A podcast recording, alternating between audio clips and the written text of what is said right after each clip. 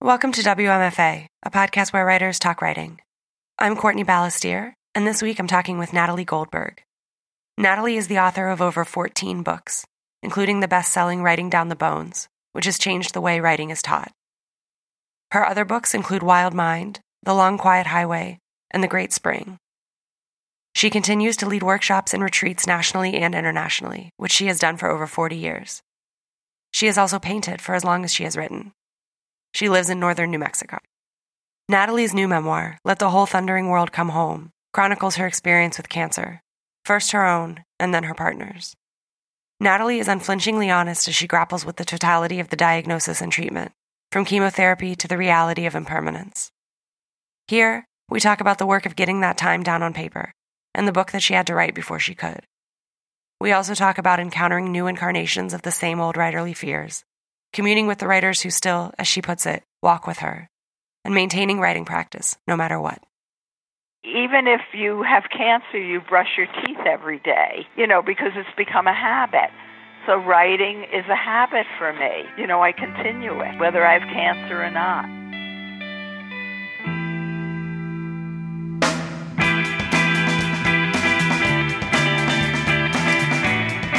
I read in the preface that the writing of the book came after the cancer. So I wanted to start by just asking you to talk a little generally about how you came to the book. Well, I had cancer. Yeah, right. No, but I mean, like the fact that you know you weren't you weren't writing like while you were oh, undergoing treatment. Well, it wasn't true that I wasn't writing. I had written another book while I had cancer, The Great Spring, right? Which I write about in the introduction. Yes, yes. So I wrote that, and then I guess to tell you the truth, I don't remember, but I'm writing all the time, and so I probably started doing a lot of writing practice on on um, on having cancer, almost just wanting to recall the whole process. And in the act of doing it, I realized, you know, day after day, I just kept adding on. I realized I was in the middle of another book. Do you feel now like you needed the Great Spring to get to this? Uh, that's a very, very good question. Um, yeah, I do. Because in the Great Spring, I it wasn't clear whether I was going to survive or not the cancer. Yeah. And the Great Spring are a lot of stories and essays, sort of how I lived my life, and stories that I wanted recorded in case I die. So maybe that was taken care of. And then when I survived, it was like, okay, now I'm going to write about cancer so I, I just wanted to record, you know, the experience I had, but not just for me, for other people, because I was hoping it would help them, because it stunned me when I got cancer. I had no idea about it. You know, I knew people who had cancer, but nobody close to me. And I was thrown into a world I knew nothing about and felt totally crazy. And I really looked for books that recorded that so I wouldn't feel you know I wouldn't feel so alone. But I couldn't find I found mostly books about you can do it you can get out you can make it. And I didn't really want such a positive book. I wanted a book that said yeah you're going to feel nuts. Yeah it's really hard to deal with the medical people and you have to you know kind of buckle up and do it and I just needed a book that gave me some reality. Yeah, I was so struck by that and struck by how frequently I hear variations on that from writers. And it, it really does prove again and again that adage of writing the book that you want to read.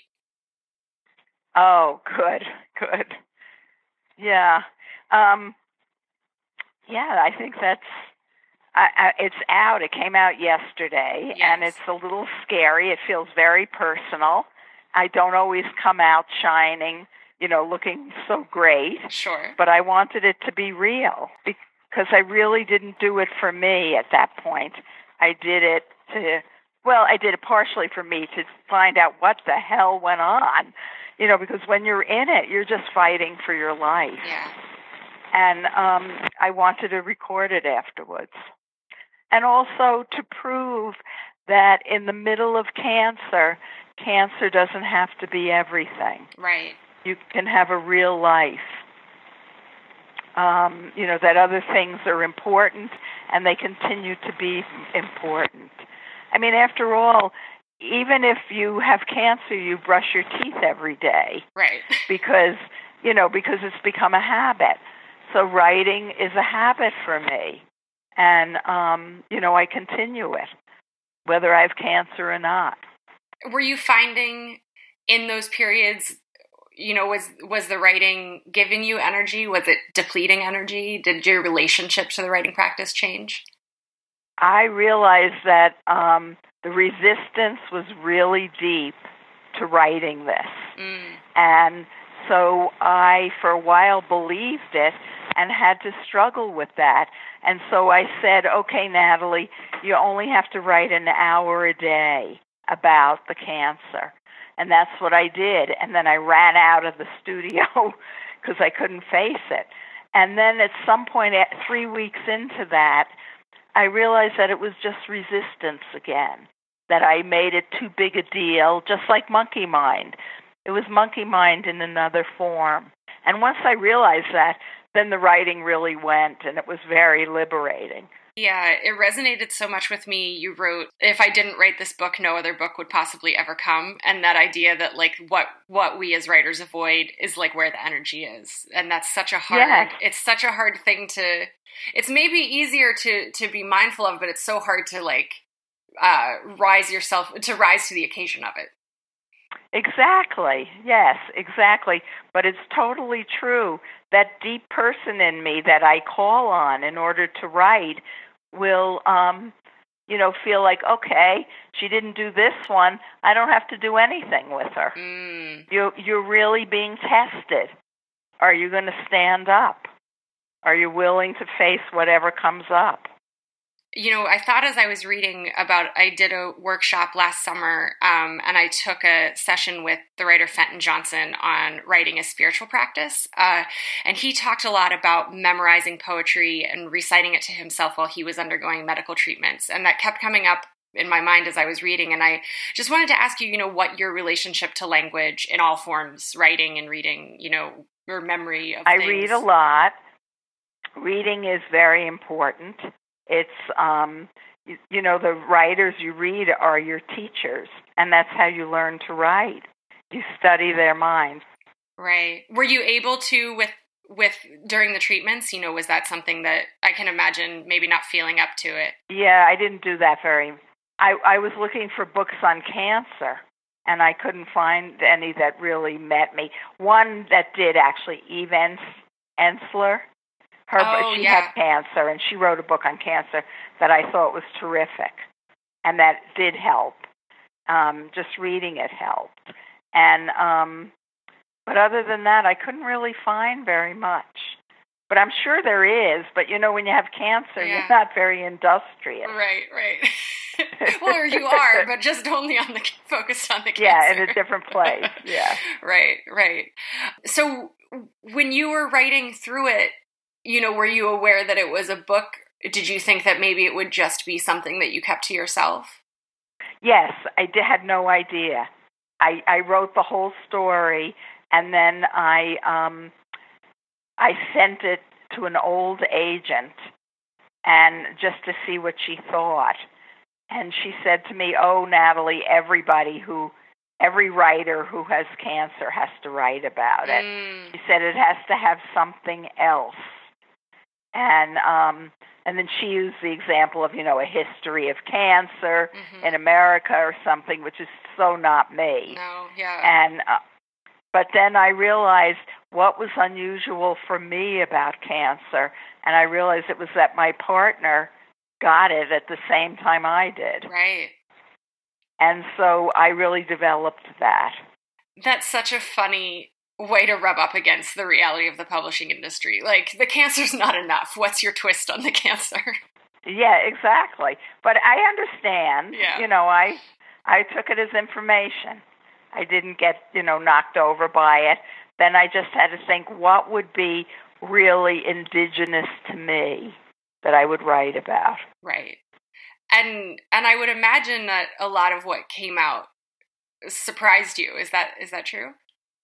Um, mm, maybe not. I just thought you know No, because it it's so much to process and and and Yeah, it didn't. so It didn't surprise me as much as some books, Uh-huh. but it was hard and a little scary, and yeah, it did surprise me to really look at how, you know, I wasn't so great. Mm. I wasn't so great with my partner. I was quite selfish, and um, it it didn't surprise me, but when I had to put it down black and white, it was very um, sobering. Let us say. How did you process that? I mean, it seems like certainly a, a, an occasion that calls for some self compassion. Oh, you mean when I wrote it? Yeah. I just kind of was like, okay, this is it. This Yeah. is what I was like. Sometimes I'm a bitch. did you uh, did you have a conversation with your partner and uh, you know I want to write about you? Is that okay? No, I didn't ask her. I Yeah. wrote it and then I showed it to her afterwards. She was a little hesitant, but then when I changed her name, she was fine. Mm, hmm hmm She naively said, "Oh, no one will know it's me." so I said, "Oh yeah, that's right." Yeah, that's how it works for sure. yeah. Only the people we know. Well, that actually is a really good segue into something that I wanted to ask about. Um, you know, uh, you write um, that right, you know that that old saying that writers get to live twice, and you say that you know often the second time is the real life for the writer, and and I was thinking about that, and I think that's what's what feels so true of that for me often is that the second time we're almost living that second life and like while we're watching the first one happen Yeah, it gets a little dangerous, Yeah. doesn't it? Yeah. and I and I wondered if you, you know, were going at any moment. Like the thing that I'm thinking of is you laying down on the road with the snake and just have it. Like I wondered if there was a presence of mind in you thinking like that's going to be a good scene. No, no. I was facing life and death. and- Yeah. And I, with cancer, I had, and also I'm older. Um, I don't look for it as much as Mhm. I used to. Do you know what I Mhm, mean? I'm mhm. happy if I don't have to write a Mm. book. hmm And um, so mostly I'm trying to get away from writing books at this point in my life, but they keep coming up. Um, they kind of find me now.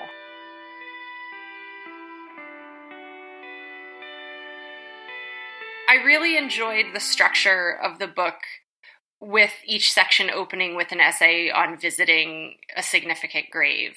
Didn't you like that? Oh, good. I'm glad you did. Oh, I loved it, and it made me it made me think. You know, that's not something that I necessarily have thought to do. To like, but then you know, of course, as the reader, I'm like, well, whose graves would I want to go see, and and what would I get from that? And and so I, I wanted to just yeah talk to you about what is significant about that ritual to you, and then like kind of how that became actually a framing structure for the book.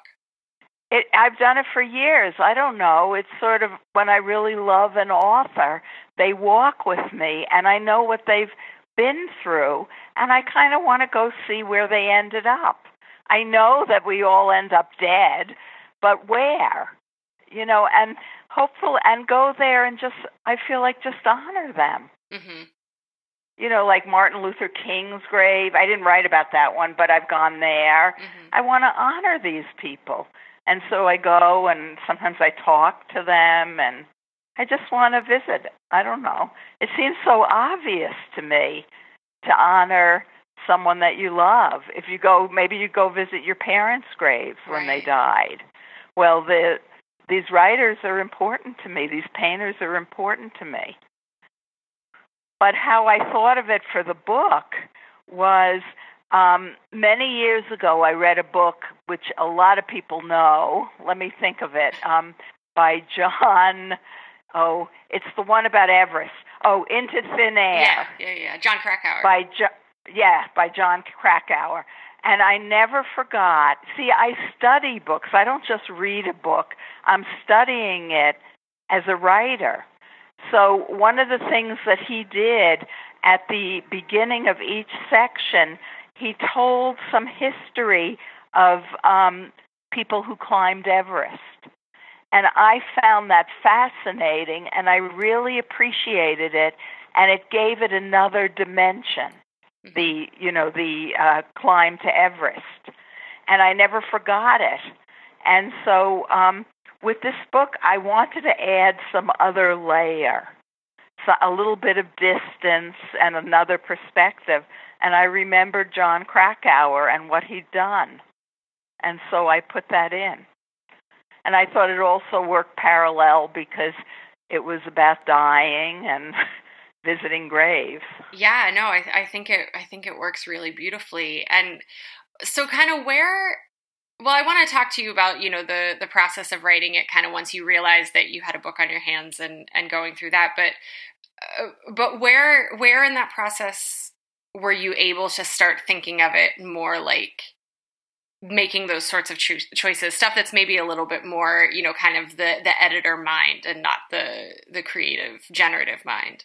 Yeah it was after i read after i wrote the book after i wrote the this experience through yeah and then after i sent it to my that old agent and she said it has to have some other perspective and then i tried to think of different perspectives i could add that were really um, coincident with me. You know, not add mm-hmm. something artificially, but something that really lived in my life.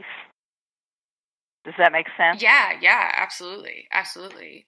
And and when you were writing through the experience, you know, it's it's so sharp and it's so detailed, and I, I just wanted to talk about, you know, I, if you're doing the, your writing practice through the whole situation, then maybe maybe a lot of information is right there for you. But was it just so, you know, so life or death? It's so visceral, like that that all of that just kind of came flooding back to you. Did you have to really kind of talk to people, like, oh, what was it like when you took? No, I had to... to really, I had to really recall it.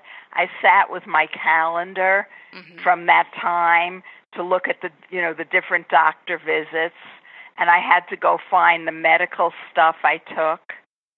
You know, I'd have to go I looked in my drawers to find out what I was taking then. And so I had to re uh, what is it? Re uh, you know. re something at all. you also almost kind of had to research yourself. That must have felt funny. Yes, exactly. I had to research myself. That's a great way of putting it. Yeah. Another thing that I loved, and I was curious um, if this was conscious, uh, that you the the two of these sections are are called "Here Was My Life" and then "This Was My Beloved's Life," and I was really touched by the way that that just very subtly created this kind of pre and post cancer, like you know, you're you're sort of mourning one life and and welcoming another. Uh huh.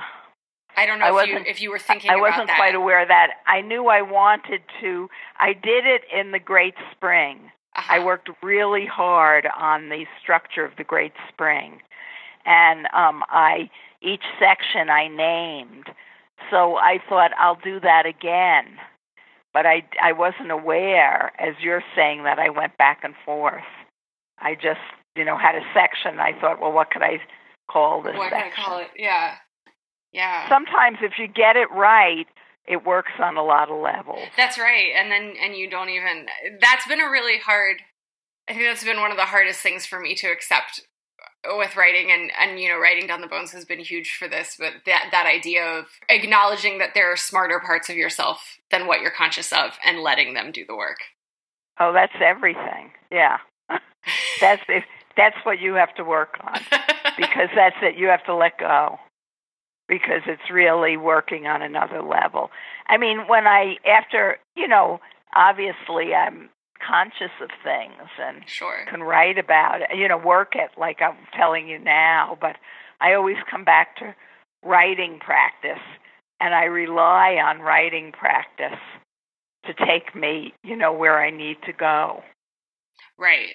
Right. And and how does that what does that look like for you when you are working on a project like this you know are you still starting with writing practice every day and maybe that maybe that is what the book is or i don't know anything but writing practice so if i'm working on a book i use writing practice but pour it down the river of the book rather than just a, a, shot that goes every place I write about this a lot in um and because people have asked me about it, I really explain it and develop it in um, uh, Thunder and Lightning.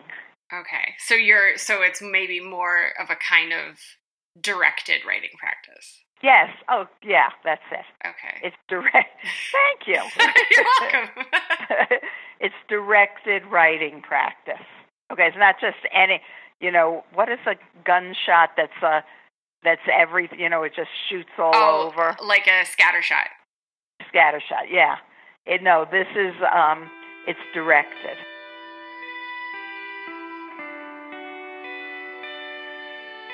What's your setup like? Do you have a single setup when you when you're working on something? You know, that's all bullshit. you just you just you just have to write. You know, it doesn't matter. You know, sure. I'll I'll tell you one thing that's important to me. I like a bathroom nearby. Okay. Because you know I'm drinking tea and water, and I need a bathroom nearby so I don't have to go too far. And so, like, you know, if I go to a cafe or something, I don't like it when they have the bathrooms where you have to keep going and getting the key. Oh, yeah. I like a bathroom that's unlocked near me. I can just get up and go pee. that's my ideal. That's your only requirement. After all these years. But you know, the thing is, I mostly now write. I have a studio, uh-huh. and I write there. but I, I sometimes need to, you know, re- freshen up, and I go to a um, a cafe. Do you find that the writing practice for you is it still a practice in the sense of reaching some higher ideal i don't want to say like perfecting it but you know the all of the issues that that we struggle with and that you articulate in writing down the bones with your ego and with fear? And you know do you do you feel like you can navigate those pretty well at this point or do they still jump in front of you in kind of new ways? Oh they jump in front of me. Yeah you know um i mean i know how to work with them better because uh-huh. i've been doing it for longer but um i get i'm better at it and i don't get tossed away as quickly. You know like you saying what's your ideal writing thing it doesn't matter. At my point, it's just sit down and write. Stop looking for any kind of ideal. Right. Um, I still write in the uh, those notebooks. I do exactly what I said yeah. in Bones. I'm an old-fashioned girl. I handwrite everything, and um, I use fast-writing pens, and I uh, spiral notebooks. You know, people are always giving me these fancy notebooks, but I can't write in them first of all, they're heavy. Right. And I like something light. I hear a lot of people say this and and I've developed I've I've worked it into my own writing practice as well and I think that handwriting is it's a whole different ballgame. Yes, it's very important. And I for me kind of what started with it was that I would I was so I mean what what kind of froze me in my writing, you know, at the point that I that I started reading you know, and seeking wisdom, like writing down the bones, is I was so paralyzed by this idea of perfection that I would kind of like not even be able to start. And and so part yeah, of what handwriting yeah. did was just let me. It was it just made it harder to edit myself in the moment. But then good, I saw good. like what that actual like it does come from a different place. Good, great. This seems like a little bit of an obvious question on one hand because I'm sure that it was it was highly emotional but can you talk about just the the process of writing those experiences all over again it was really hard and once i realized that it was the old writing resistance and didn't make it any more precious than that it really broke open and it actually was another level of being tested you know of um, will i continue under all circumstances can you talk a little bit, if you can, about that recognition? Sort of like a waking up. You know, your t- monkey mind is always testing you, and um, you know, you learn not to believe it, and you learn its angles. Oh, this is boring. This isn't interesting. Who do you think you are? Blah blah blah. And so you learn to not listen to it and not be tossed away by it. But um, here was a whole new subject, and I was getting tossed away by it and believing that writing about cancer was somehow special or sacred or I couldn't do it. I was, you know, re stimulating myself, all of that. Mm-hmm. And then finally one day I realized wait a minute, this is just monkey mind in a new form. Right. Once I realized that, I was just very liberated. It's it's liberating and then maybe also a little bit uh you have to acknowledge like how like how sophisticated it is, right? Like, oh, it found yes. this, it found well, it, it okay. mutated, and no, found this other way no, to get no, to No, this is it's not monkey mind is not sophisticated. It's just relentless, and it it will keep testing you. It comes up with the same stuff. Usually at the bottom for me, it's you're stupid, I hate you. You're stupid, I hate you. You know, and uh, I just have to face that. And I think that's such a, you know, I love this other thing. I think this is from Elizabeth Gilbert this idea that your fears are boring. That, like, that thing that your monkey mind is saying, that's like, that could apply to any, you know, that's, that's, that's a classic. Oh, you're stupid. Oh, it doesn't. Yeah, yeah, exactly. Yeah, exactly. And you just know that it's a mechanism of the mind and you don't get tossed away by it.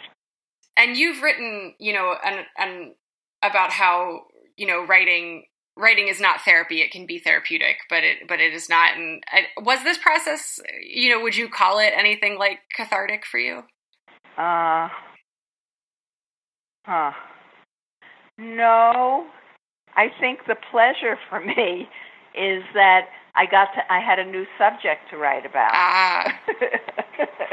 listen to that i'm calling cancer now the pleasure the pleasure of it was that it was a new subject to write about was it more difficult for you to write about your partner's illness? Uh, no, not at all.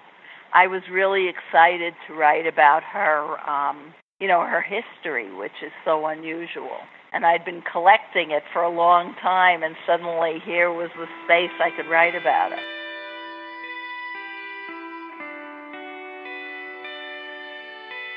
I wanted to talk a little bit, if you would not mind, about writing down the bones. Tying this back to the idea of of visiting those graves of the writers that you feel you walk with, as you so beautifully put it, uh, or walk with you.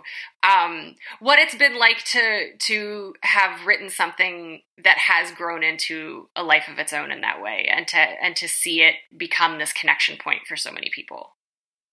Um, I think people are quite ignorant, and they all come up to me and tell me how much they love Bones. And they oh they say I love your book, and I always say snottily, which one? because because you know you don't go to a writer, you know, talking about their first book, which was 33 years ago. Right. I mean, I understand, and I do it too. If you read um, The Great Spring, I totally blew it with Larry McMurtry. Mm. But so I do it too. I understand, but you know, I I would like people to get a little more sophisticated. Read the most recent book by the writer, right. or a book that isn't mentioned much, and come up to them about that. And um, it's much more interesting for the writer. Sure. And also, if you loved my book, why not read another book of mine? yeah. You know, uh, one woman came up to me and said, I've read your book every year for the last 10 years. Well, I was not impressed. Mm. I said, why don't you read one what of my other reading? books? Yeah. so, um, okay, so there's that. I also appreciate that it had broken a, um, a paradigm. Mm-hmm in the way we see writing. Now, I didn't know I was doing that. It was just the time. If it came out in 1950, it would have died. It was just ripe. Mm-hmm. And if I hadn't written it, somebody else would. But the power of it is I people don't realize I'm not really writing about writing. I'm telling you about Zen. Mm-hmm. I wrote that book after 12 years of very deep Zen practice. So I digested it and then put it in a vernacular that people in our country could understand. Mm-hmm. Mm-hmm. Right. So, uh, but I also know I have to behave and feel gratitude that that happened because many people write very wonderful books and they die. Right, right. This book this book has enabled me to continue writing other books because it was so successful. They um you know, publishers are willing to hoping I'll write another book like that. They keep publishing me. Right. And did you have to deal with um you know, did did publishers want to make a whole kind of genre out of it and you had to turn down, you know, writing down the bones for teens, writing down the bones for you know. Well, they didn't it, uh, I remember they did bring up for a workbook and stuff uh-huh. and I uh-huh. just didn't do it. Now actually the idea of a workbook kind of interests me. I could make it really fun. Mm-hmm. But um oddly they didn't do that with me. I went on to write other real books. Right. Yeah. Like, and I don't have like uh, Bones notebooks, Bones this, Bones that. Yeah. Yeah. I, I didn't do that. Can you talk a little bit more about? I know this is this is something that you know this is that this is so fundamental to to so much of your writing. It certainly is very prominent in Let the Whole Thundering World Come Home. But just that connection between writing practice and Zen practice and kind of what what that is for you. Well, there's no difference. Writing practice is a legitimate Zen practice. Mm-hmm. And in my book, The True Secret of Writing, I I state that and legitimize it. Mm-hmm. That writing practice is directly out of um, sitting meditation, and some people want to meditate, and some people really want to write. And that it can, if you take it on as a real practice, you can go very deep with it. Mm-hmm. Mm-hmm. So I don't have um, a separation. Right. There's no separation for me.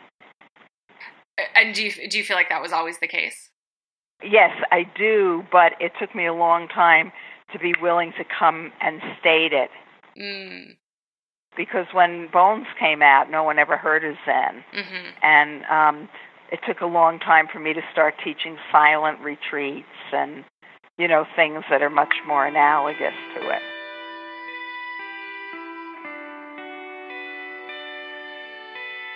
I, I talk to a lot of debut authors, and so we talk a lot about getting attention and and you know in the case of nonfiction putting proposals together and you know did you have to um you know i know you talked about sending it to that to that former agent and and her words about you know how she would change it but do you have to kind of submit anything formally at this point?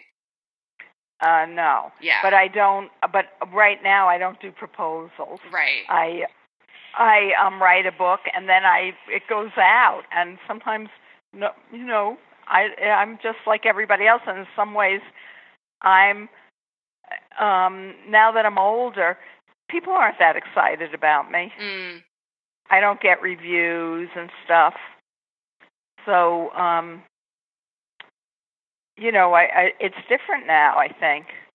Um, yeah, I, I just write the book I want and hope I can find someone who will publish it. Right.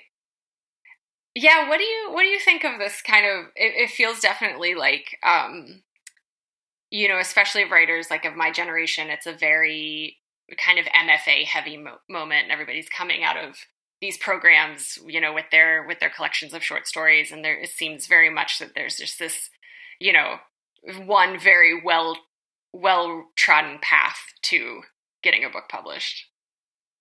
You know, the world is different. I didn't get any MFA, and I didn't. Nobody even asked me, you know, on what authority are you telling us how to write? No one ever asked me. Really, I didn't have any book out.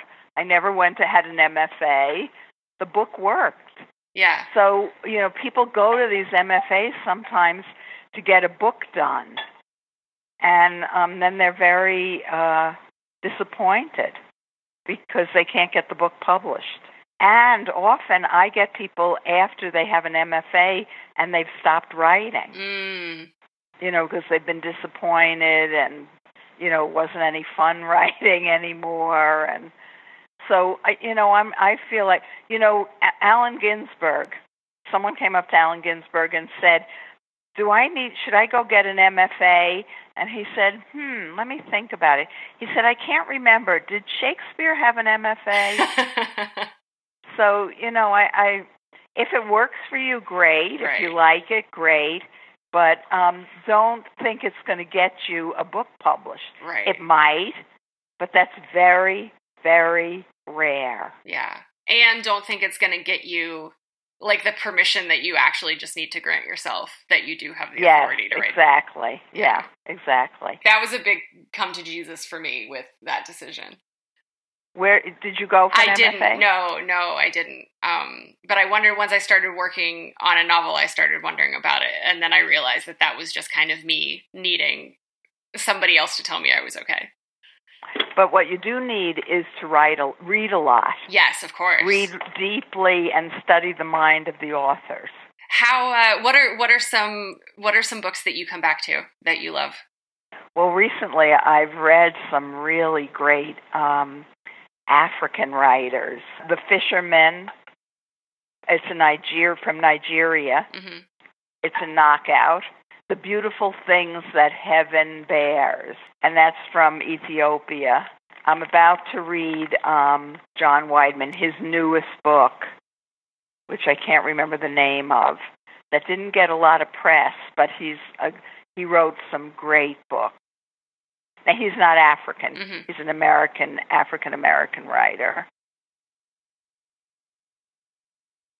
Oh, The Sympathizer Oh yeah. Very important book. Um, and you know what I'm reading right now? What's For the that? first time, Proust. I've You- never read Proust. Neither have I, and I just saw a really nice volume in a bookstore a couple weeks ago, and and wondered when I was ever gonna try that. How are you Yeah. finding it? Oh, it's it's phenomenal. But what I did, I didn't trust myself to read it, and I've always wanted to read it. So I started. I invited a few other people, and I actually have now twelve people reading it with me, and we get together and discuss it. It's like a little accountability group. Yeah, like writing practice. You get together with other people and write.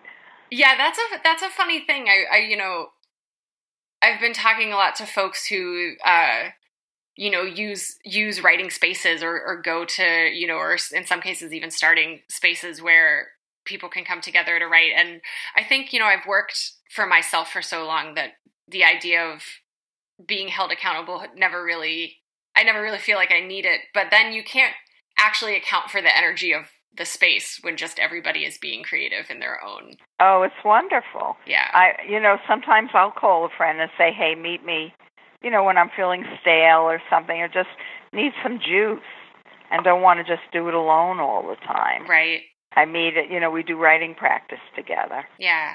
I feel like that's so important too because, you know, I, I think I'm definitely among those writers who like to talk about how hard writing is and like that kind of takes away the fact that you have agency to like, you know, you can change the energy of your space. You can like, you know, you could, you don't have to be stuck and think, well, I'm stuck today. Are there um are there books that you revisit again and again? I'm always torn with the idea of rereading because it feels like there's so little time and I've read so little of what actually exists in the world. But there are some books that walk with me. Uh huh. I sort of call it that. Ballad of a Sad Cafe by Mm. Carson McCullers. hmm Larry McMurtry, um, Leaving Cheyenne, and Last Picture Show. Um, Willa Cather, uh, Song of a Lark. Departures by Paul Zweig. Uh, Giovanni's Room by uh, uh, James Baldwin. hmm These are books that walk with me, And and and probably more, but I can't think of them right now. can you describe a little bit more what what that feeling is? Them walking with you. they just they were very early um influences and i still they're still inside me and i oh movable feast by hemingway Oh sure. And, uh, you know, sometimes I feel like I'm writing like Baldwin. I'm writing like, you know, I, I'm moving into their, you know, they're informing my writing. Mm. Do you do you like to uh, keep reading at your usual pace while you're working on a project, or do you do you change what you're reading and how much you're reading? Uh, no, I it, reading is hard. Yeah. Not because it isn't the most fantastic thing, but finding the time. Life gets so seductive, ordinary life.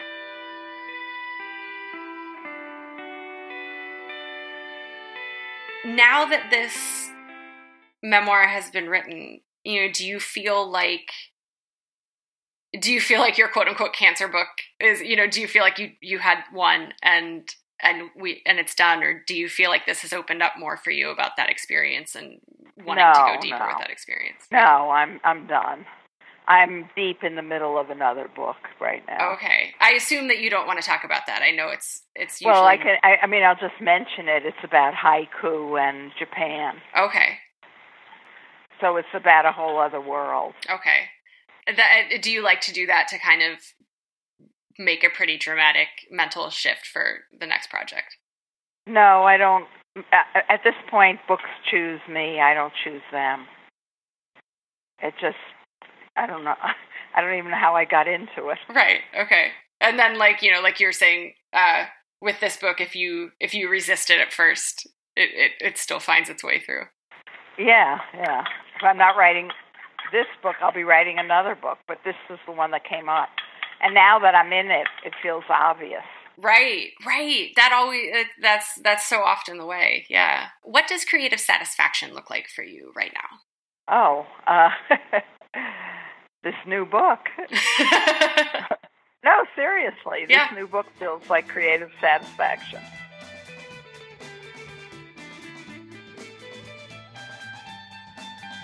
You'll find links to some of the things we talked about today at WMFApodcast.com.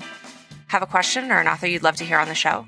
Email me at hello at WMFApodcast.com and find me on Twitter and Instagram at CF Balestier. Writers need feedback. If you're enjoying the show, please take a second to write me a review on iTunes. The WMFA logo was created by Unsold Studio, and our theme music is Jazz Dancer by Double Winter. Find them at doublewinter.bandcamp.com. WMFA is made in Detroit by Courtney Balestier, LLC. All rights reserved.